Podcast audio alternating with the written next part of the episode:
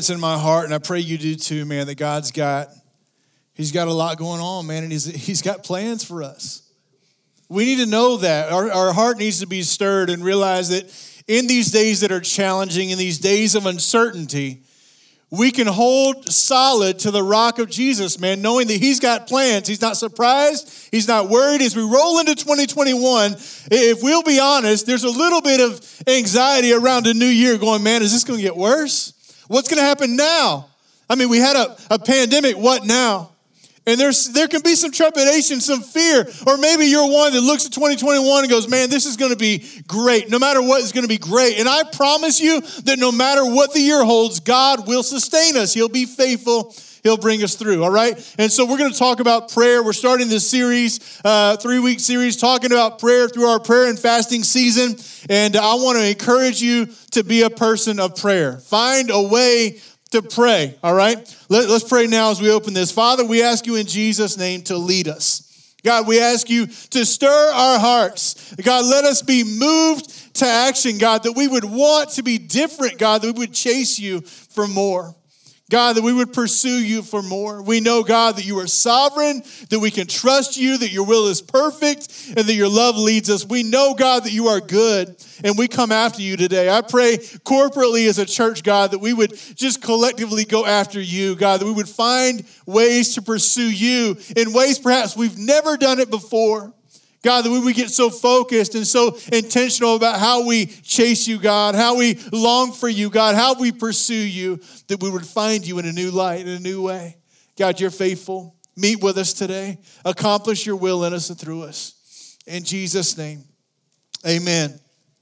So, we're talking about prayer, and I'll tell you that idea of first fruits. I feel like there's no better way in the world for us to start the beginning of the year, but to say, look, we're giving ourselves to God in fasting and prayer, man. We're going to pursue Him, we're going to go after Him, we're going to give Him our best because we want what God wants for us. And here's the deal some of us know some areas of our lives that we need to work on. So we, we, you know, if we were to ask you, then, then maybe you'd say, it's this thing, it's that thing. I've got this, this thing in my life I need to give God, and I'm struggling to do it. You know, I've got this area of my life that I need to trust God with, and I'm struggling to do it. Or maybe you have no idea. Maybe you just have no idea what God has in store for you, what God wants to do for you in this coming year. You got no clue in the world, but you know this you want to be closer to Him. And I invite you to just come after God, regardless of where you are on that, on that pendulum, on that, that, that meter, that scale, what have you, to just come after God and say, look, no matter what 2021 holds, I want to be close enough to God that I, that I, that I make it. Not only that I make it, but that I thrive, that I grow. This is a year I look back on, and regardless of the circumstances, regardless of the particulars, I can look back at 2021 and go, man, that was a good year. Doesn't mean everything in it was good. Doesn't mean we want to repeat it, but it was a good year. We grew in that year. We, we, we learned God more. We, we, we moved forward and we advanced in our relationship with the Lord, and God wants that. Uh, uh, you know, as Pastor John mentioned last week, the quote from uh, Spurgeon, didn't y'all enjoy Pastor John last week? Did a good job, didn't he? Thank you, brother.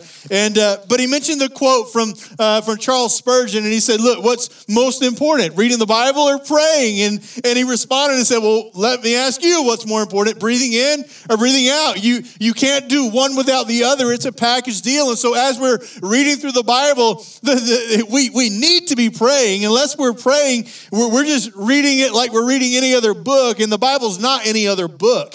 And uh, in this journey we're on is not just a spiritual enlightenment. This is relationship with our Creator and our God, and so we need to approach it as such, giving Him our best and our first. This principle of first fruits, giving Him my best, and He gets his first, right? And, uh, you know, even as we approach our giving, even as we approach our time, time is a big deal as we think about fasting and praying and making time and priority for prayer. Many times we think, well, I don't have the time. Or, or as the day goes on, we lose track of time. Or, or you know, we, we get to, to where it's late in the day and we haven't spent time in prayer and we're tired and we don't have the time. And, and where we get around that is we give God the first fruit. We say, look, before I spend any time, before I spend any money, before I take any of mine or any eh, give anything to anybody else, God, you get yours. You get yours, man, in my, my finances. Before I pay bills, before I give anybody anything, God, you get yours. And then I deal with whatever's left, you know, before I give any time, energy, focus to anything. God, you get my time and my focus, and then everything else happens after that. And so we've got to we've got to focus ourselves. We've got to give God our best, and there's no more fitting way uh, than for us to commit ourselves to prayer. There's a familiar passage of scripture, but I want to go to it today because I feel like there's a couple of principles here that will help us as we begin this, this series together. And uh, that passage, you've heard it a lot, especially in this season, but I want to look at it again today. And it's uh, Chronicles 7.14. And it says this, if my people who are called by my name will humble themselves and pray and seek my face and turn from their wicked ways, then I will hear from heaven and I will forgive their sin and heal their land. We've heard that used over and over, and that's fine. It's not, it's not wrong, it's not bad. Uh, the only thing I would say that, that I'm a little bit cautious about is when we, you guys know how it is, when we hear something uh, one time that, that, that's significant, it's like, man, that's good. You know, and then you hear it a second time, you're like, yeah, it's still pretty good. And you hear it a third, fourth, you hear it a lot, and you're like, yeah, that's all right and it never changed we just lose the impact of it right and so i don't want to, i don't want this scripture to become something that's so commonplace to us that we lose you know the impact of it but but i do feel like it's significant uh, when we consider prayer and we consider what the lord's doing in our lives today. And so uh, there, there's a couple things in this passage and the first thing i want to look at is this. When we pray we change. When we pray we change. All right? And uh, and so the idea is this. The idea is uh, in Second Chronicles 7.14, again, it says, If my people who are called by my name will humble themselves and pray and seek my face and turn from their wicked ways, I will hear from heaven. He says, If we will pray, humble ourselves, seek our face, and repent, he'll hear from heaven. So in prayer, God desires we change. There's a process that we walk into in relationship with God. You ought to know this. Everybody in this room hopefully realizes this and hopefully has experienced this and hopefully is currently walking this out. You need to know Jesus didn't go to the cross to just get you to heaven.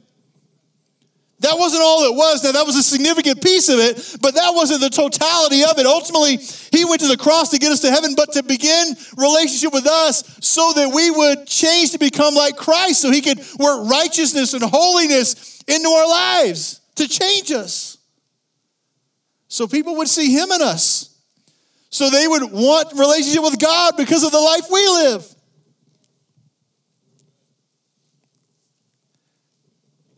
There's a quote I found that says this says prayer does not change God, but it changes him who prays.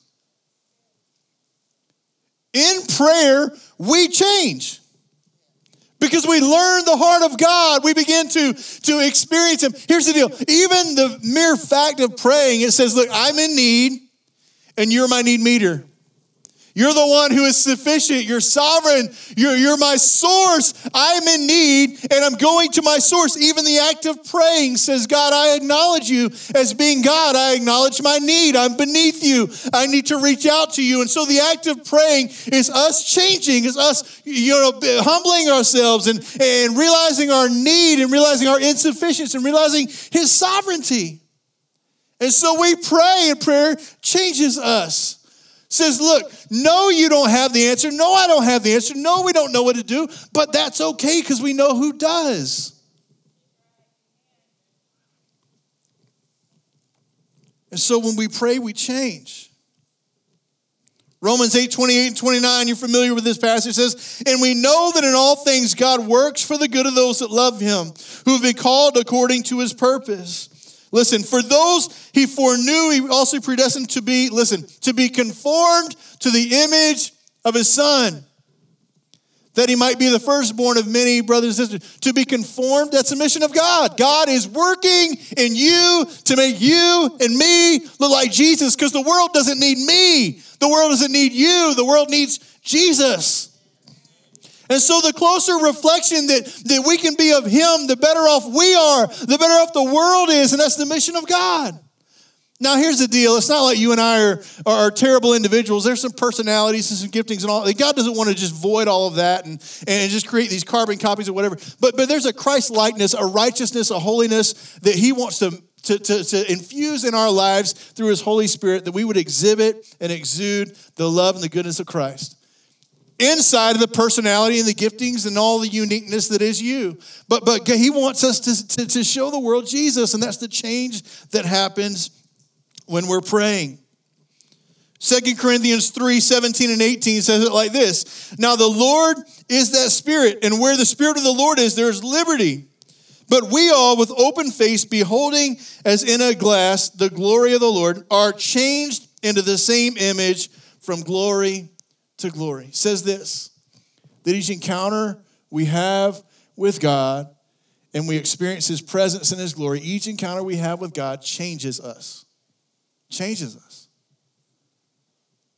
Now, you might would harden your heart and be disobedient, or we, we've all done that from time to time, and we just don't want to go where God's leading us. We don't want to do what God's leading us to do. We don't want to surrender what God's leading us. We, we've done that. We, we know what that's like. But here's the deal every time we encounter God, we're changed, period.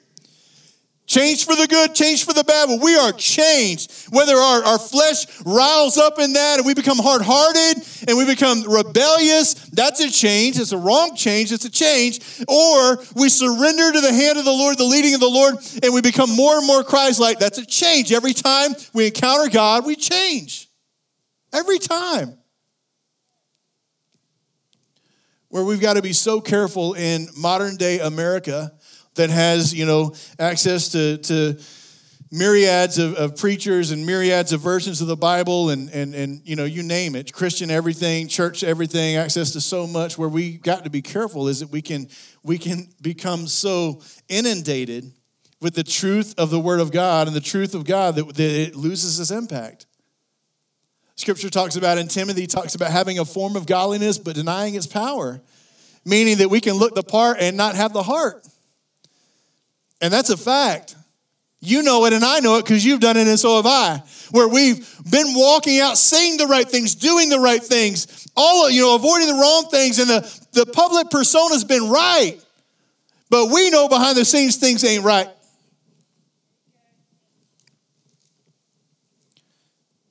And so we are changed from glory to glory. Every time we encounter the presence of God, it changes us.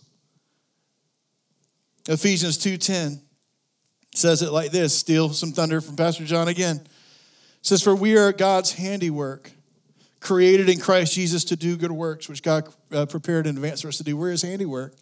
Here's the deal each of us that are children of God, that are in relationship with God, that have given our hearts and our lives to Christ and live for him, every one of us, we're being worked on. You know, scripture talks about being a potter in the clay, that relationship, that we're his handiwork, that, that he is working to shape and to make us into a masterpiece. Some translations talk about that we're the masterpiece of God. That he's, he's working on us to make us what it is that he envisions us being into the image of Christ. And so he's, he's shaping us and molding us and, and changing who we are to who we're supposed to be. We're his handiwork. We're his masterpiece in some scenarios. Philippians 1 6 says it like this Being confident of this, that he who began a good work in you will carry it on to completion until the day of Christ Jesus. You see, God's not only faithful to save, He's faithful to keep us. If we, we stay on track with Him, man, we stay in His will and we stay pursuing Him, He's sufficient. He'll complete the work that He started in you. You won't. You can't. I can't. I can't fix me. I can't make me godly. I can't earn it. I can't achieve it. I can't create it. I can't make myself more godly. I can only surrender and be obedient. God does that stuff in us. And scripture reminds us that he'll complete the work. He'll complete the work if we surrender to him and walk in step with him and stay humble and obedient before him, that he will He'll complete the work in us. So when we pray, we change. And man, we need to change. We need to change. Each one of us needs the changing hand of the Lord in our lives, or else we fall into what Timothy said having a form of godliness but denying its power. And he says in that verse, he says, have nothing to do with them. We can't become a shell of what we're supposed to be. We've got to be the real deal. Second point is when others, or when we pray, others change. When we pray, we change, but when we pray, others change. Listen to this. Again, same verse, Second Chronicles 7:14. It says, If my people who are called by my name will humble themselves and pray and will seek my face and turn from their wicked ways, then I will hear from heaven. And it goes on and says, And I will forgive their sins and will heal their land. Now, he's not talking about, you know, he's going to make the grass grow, although if you want to pray for that, pray for that. I mean, maybe God's in that business. I don't know. Uh, but, but God is very much in the people business. So as we talk about healing our land, we're talking about the people that comprise our area, healing our territory and the, the lives that impact our lives that we're around and that we see and that we affect. And so he's saying, look, I will forgive their sins and I will heal their land. I will heal the people. I'll bring restoration and wholeness and health and help to their people. And we want that in our area, in Harford County, in Maryland, this area, Edgewood proper. We want God to show up in a profound way. That's the reason that in 1947, a young evangelist planted a church down the road that ends up being this one, because God knew that in 2021, Edgewood needed us. Not me, not you, but He needs us to show them Jesus, man. We've got to do this. That's why this thing happens. And so, as we consider that, when we pray, we change, but beyond that, when we pray, others change. Hudson Taylor, a great missionary to China, says this It is possible to move men through prayer and by prayer alone.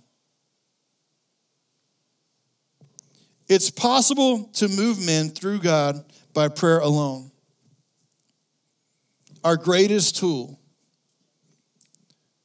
to change not only our lives, but the lives of those around us. Our greatest tool is not things we can conjure up, plans we can develop.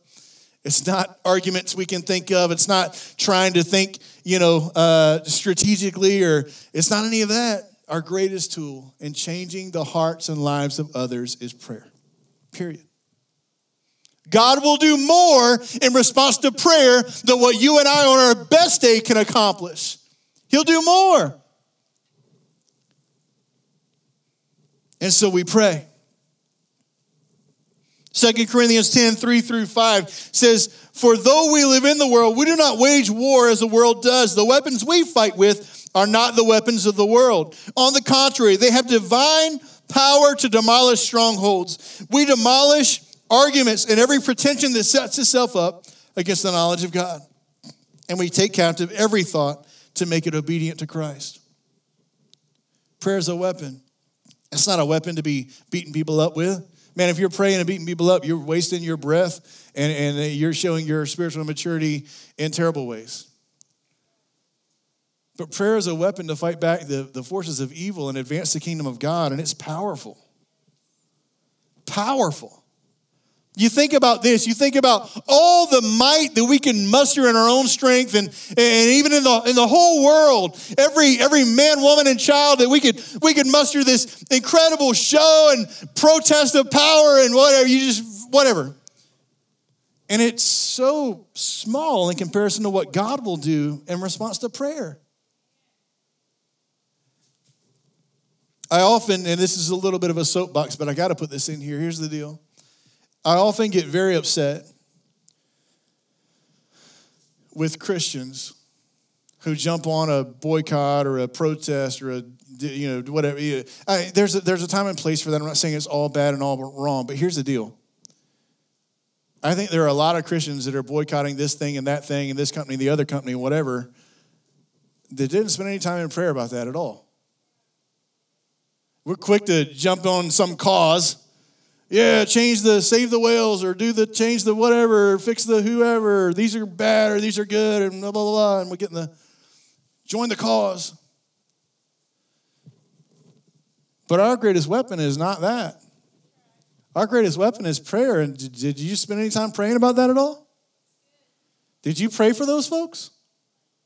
Not pray like beat them up, like God, you know, dash their teeth on the rocks and stuff. Not, not anything like, but but God like Reach them, soften their hearts, help them to know their need for you. Save them, God. Did we pray for them? What if Christians would stop protesting and start praying? What would happen then?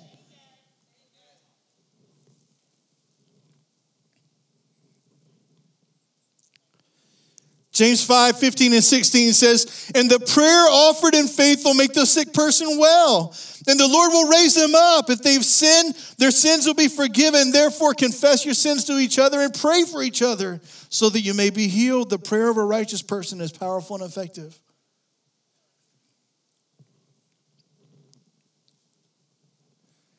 Corrie ten Boom says, Is prayer your steering wheel or your spare tire?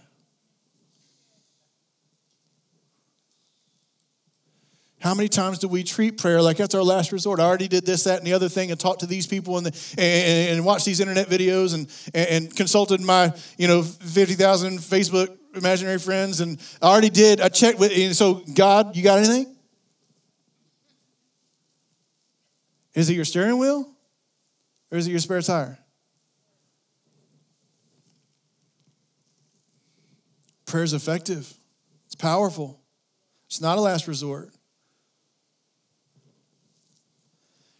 When we pray, we change. When we pray, others change. We've got to be people of prayer. And here's the deal not people who pray, but people of prayer.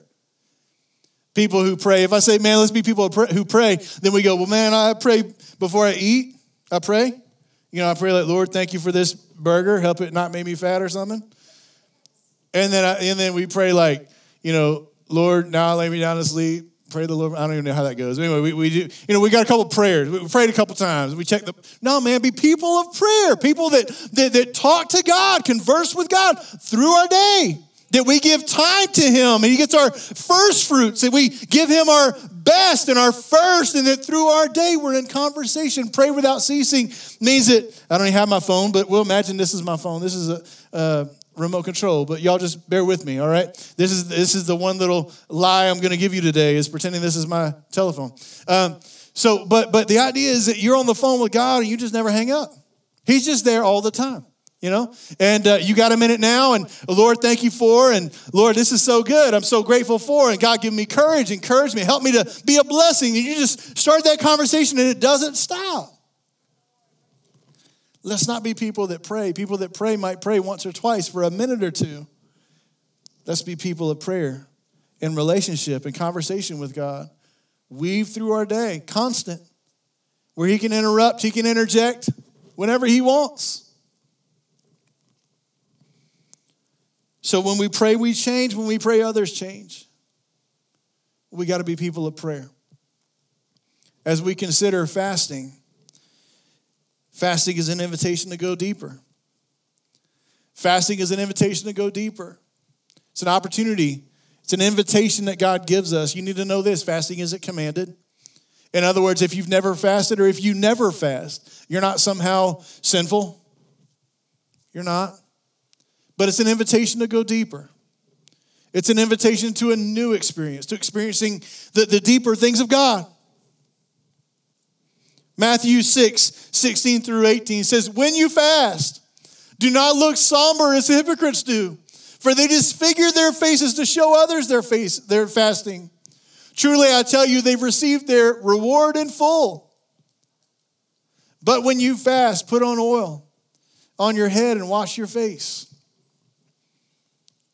so that it will not be obvious to others that you're fasting, but only to your Father who is unseen. And your Father who sees what is done in secret will reward you. He says this. He says, when, first off, he says, when you fast. So there's an assumption that we're gonna. Because a few verses prior, if you look at Matthew chapter 6, a few verses prior, we'll have the Lord's Prayer, and he says, when you pray, and if you look down a paragraph or two later, it says, when you fast. So there's an assumption we're going to fast.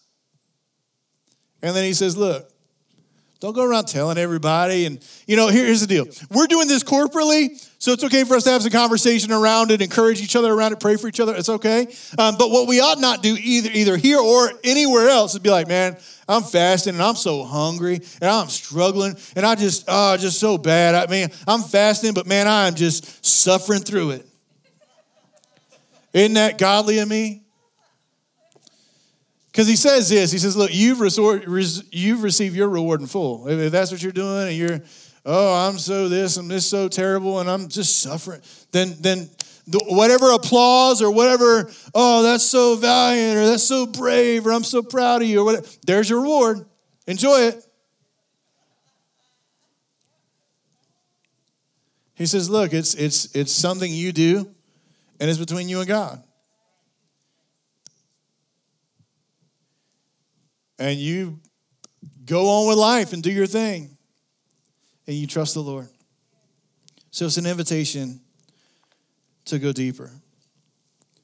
You see, fasting isn't a command, but it's an invitation for us to go deeper. Isaiah 58 has a lot to say around this idea of fasting. In verses 3 through 9 says why have you fasted? This is a, basically uh, isaiah is talking to the to the children of israel. They were on this fast and this is a rebellious period in, in, in israel's history and he's speaking to them about what are you doing? You're doing it all wrong. So here, here's what he says. Why have why have we fasted? They say and you have not seen it? Why have we humbled ourselves and you've not noticed? Verse 4 goes on to say, uh, or I'm sorry, the second part. Uh, Yet on, on the day of your fasting, you do as you please and exploit all your workers. Verse 4 goes on to say, uh, Your fasting ends in quarrels and strife and in striking each other. With wicked fists, you cannot fast as you do today and expect your voice to be heard on high. Is this the kind of fast I have chosen? Only a day for people to humble themselves? Is it only for bowing one's head like a reed, for lying in sackcloth and ashes? Is this what you call a fast, a day acceptable to the Lord? And so stop there a second, Liz. And so the idea is this they're fasting and they're going, look, we ain't eating food. And we're, we're, we're fasting and we're, we're counting on God to come through and to do his thing. God, we're fasting. Don't you see? Don't you see me down here fasting? And God, I'm counting on you to do what you do. I'm doing what I'm doing. You got to do what you're doing. And God says, Look, man, you got it, you got it backwards. He goes on in the next verse, he says this. He says, Is not this the kind of fast I have chosen? To loose the chains of injustice, to untie the cords of the yoke, to set the oppressed free, and to break every yoke. Is it not to share your food with the hungry and to provide for the poor wanderer and to shelter uh, where you see the naked, to clothe them and not to turn them away from your own flesh and blood? Then your light will break forth like the dawn, and your healing will quickly appear. Then your righteousness will go before you, and the glory of the Lord will be your rear guard. And then he wraps it up and says, Then you will call, and the Lord will answer. You will cry for help, and he'll say, Here am I. He says this. He shows us in this verse that God will not be manipulated. He's not going to be manipulated. Friends, you can fast and not change anything about the way you're living your life. And that's a that's not a fast. In, in God's book, that's not it. That might be a diet plan or it might be abstaining from food, but that is not a fast. A fast is God, I'm abstaining from food. I'm abstaining from this thing, this activity. I'm abstaining. And God, I'm giving myself more to you. I'm going to be more obedient, more attentive, pray more, focus on. I'm going to give you more of myself in place of something that is not bad. Food's necessary, but God, I'm taking from what is necessary to give you more. So God will not be He'll not be manipulated. We can't earn anything from God. In fasting, we can't think, I'm going to fast because this is going to earn me the answer to my prayer. This is going to earn me something, you know, better. Get me better blessings or better results or get God's, you know, better for I'm not I'm not going to earn it in my fast. We don't earn anything in our fast. We can't force the hand of God in our fast. And God will not ever be manipulated by us. We will never be able to, because any of anything that we will ever do, fast included, be able to go, God, I am doing this, so you had better do that. Because then in that moment, you switch places and you're playing God, and that's not the way that works. But he invites us to a place where we go deeper. We give him more. We honor him more. We're more sincere. We're more in tuned. That's what a fast is about. Matthew 4 4 says this Jesus answered, It is written, But man shall not live by bread alone, but on every word that comes from the mouth of God. And in a fast, we're declaring that. We're putting legs on that and saying, Look, I, I need food. You're, you're going to need food. It's not like we're going, you know, no more food. You know, good luck with that. Um, but but we're, we're just taking a season and going, look, I'm going to I'm going to just I'm going to do food differently to give myself to God because I'm showing myself, reminding myself, walking this out in the spirit realm and in the physical world, that, uh, that I don't live by bread alone. There's more to my life than just this world. There's more to my life than what I can see and what I can eat and what I can. There's more to me than that. And I'm choosing to, uh, to boost my spiritual life, even neglecting my physical necessity. I'm gonna, I'm gonna do that, counting on God to show up in a great way. However, He wants to. And so it's a beautiful opportunity for us to do that. Matthew 9, 14 and 15 says this. Then John's disciples asked him, How is it that we and the Pharisees fast so often, but your disciples do not fast? Jesus answered, uh, uh, um, How can the guests of the bridegroom mourn while he is with them? The time will come when the bridegroom will be taken from them and they will fast. He's saying, Look, uh, when I leave, Jesus says, Look, when I leave, then's the time. Then you fast. Then you pursue me like that. Then you, uh, you give me your best like that. Then you come close to me that way. You see, fasting increases our humility, our dependence on God. Fasting gets us ready for God's answer, God's response, God's leading. It tunes us in. We've got less distraction, less issues standing in the way, and we're more tuned into the leading of the Lord even with the humility of our heart, maybe there's some barriers and some walls that are let down for us to accept things and hear things and to know direction that perhaps we would have never paid attention to before. And so he invites us to be people of prayer. When we pray, we change, others change. And he says, Look, even be people of fasting. Because when you fast, you get close to me. You still your heart, you focus, you push out distraction, and you're more in tune with the leading of the Lord. And he calls us deeper. He calls us deeper. Let me pray with you today. Father, you're faithful. You're so good to us, Lord. Lord, we need your help even as we consider moving forward and even as we're giving ourselves in prayer and fasting. We pray, God, that you'd meet us in a powerful way. Maybe you're here and you say, Pastor, I'm going to I'm going to endeavor to fast and pray. I'm going to find a way. Now, I realize there are some that have medical issues and things like that. Find a safe way to do it. If you can't do food, do something else. But if you're here and you say, Pastor, I'm going to I'm going to endeavor to fast and pray over this 21 day period. I'm going to find a way to do it. I'm going to pursue God. If that's you, I just ask you to just slip a hand up. Say, Yeah, man, I'm on the journey. I'm going to do this. We're going to be praying. We're going to be counting on God. Thank you for your hands. Thank you for your hands. Father, we ask you for your help. We ask you for your strength. We pray in Jesus' name that as we give you our first, as we give you our best, God, that you would open up our hearts in new ways, God, that you would allow us to purge ourselves of the things that are not like you, that we could truly be changed, that we could reflect you in a more accurate way, God, in a way that honors you more and more.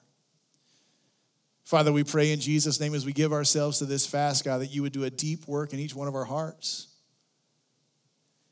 We ask you to do a deep work in the, in the lives of those around us, God, that, that our family members and our friends, our coworkers, God, our neighbors, even folks that are strangers in our community, God, that there would be opportunity for their lives to be impacted too. Father, that you would move in us and through us in a way that's powerful for your glory. God, we ask you that this season of fasting would be all that you would want it to be. We need you and we thank you. Meet with us in Jesus' name. Amen. Amen. A few things I want to invite you to do over this season. I want to invite you to get a fasting guide. So they're at the at the tables, or you can get them online. All right. Uh, write out your fasting plan. So find a, find a place to write it out because I promise you, you get a few days in or, you know, a weekend, whatever, and there's going to be, uh, what, yeah, I mean, is that really important? Should we, what, okay, you know, is it really that, what, you know, you, you'll find some wiggle room. Just letting you know. Uh, so write it down. That's a good thing to do. Uh, and then uh, ask God for some prayer focuses. I, I, would say this in regards to this week, I would ask you to make one of your prayer focuses just personal examination. God, purge me, search my heart. You know, and maybe there's a, a place for repentance, and I'm sure there is in, in all of our lives to say, Lord, forgive me get that out of me. Help me to do that better, surrender and, and repentance. And so uh, make that a, a deal. Uh, take extra time to pray. If you're not praying, then you're wasting your time and you're on a diet, all right? And so let, let's make sure and spend extra time in prayer. Uh, some other time, other things, spend less time on television, internet, media. You know, take some time away from that stuff. So your influences, your main influences, are, are, are, God, His Word, and prayer. That that's where you're getting, you, you know, you're, you're you're feeding from that, and you're not getting the noise of society. So so so push away from that a little bit, and uh, encourage you to do that. Um, try to try to have a more regular schedule. Go to bed a little earlier, perhaps, than what you normally would. Uh, if you're if you're fasting food, then you'll notice after a few days your, your energy level will be impacted, and going to bed a little earlier is going to be a going to be a plus. All right, you you want to do that, and uh, also adjust your schedule to give uh, you know a lot more time for prayer. Most important. All right.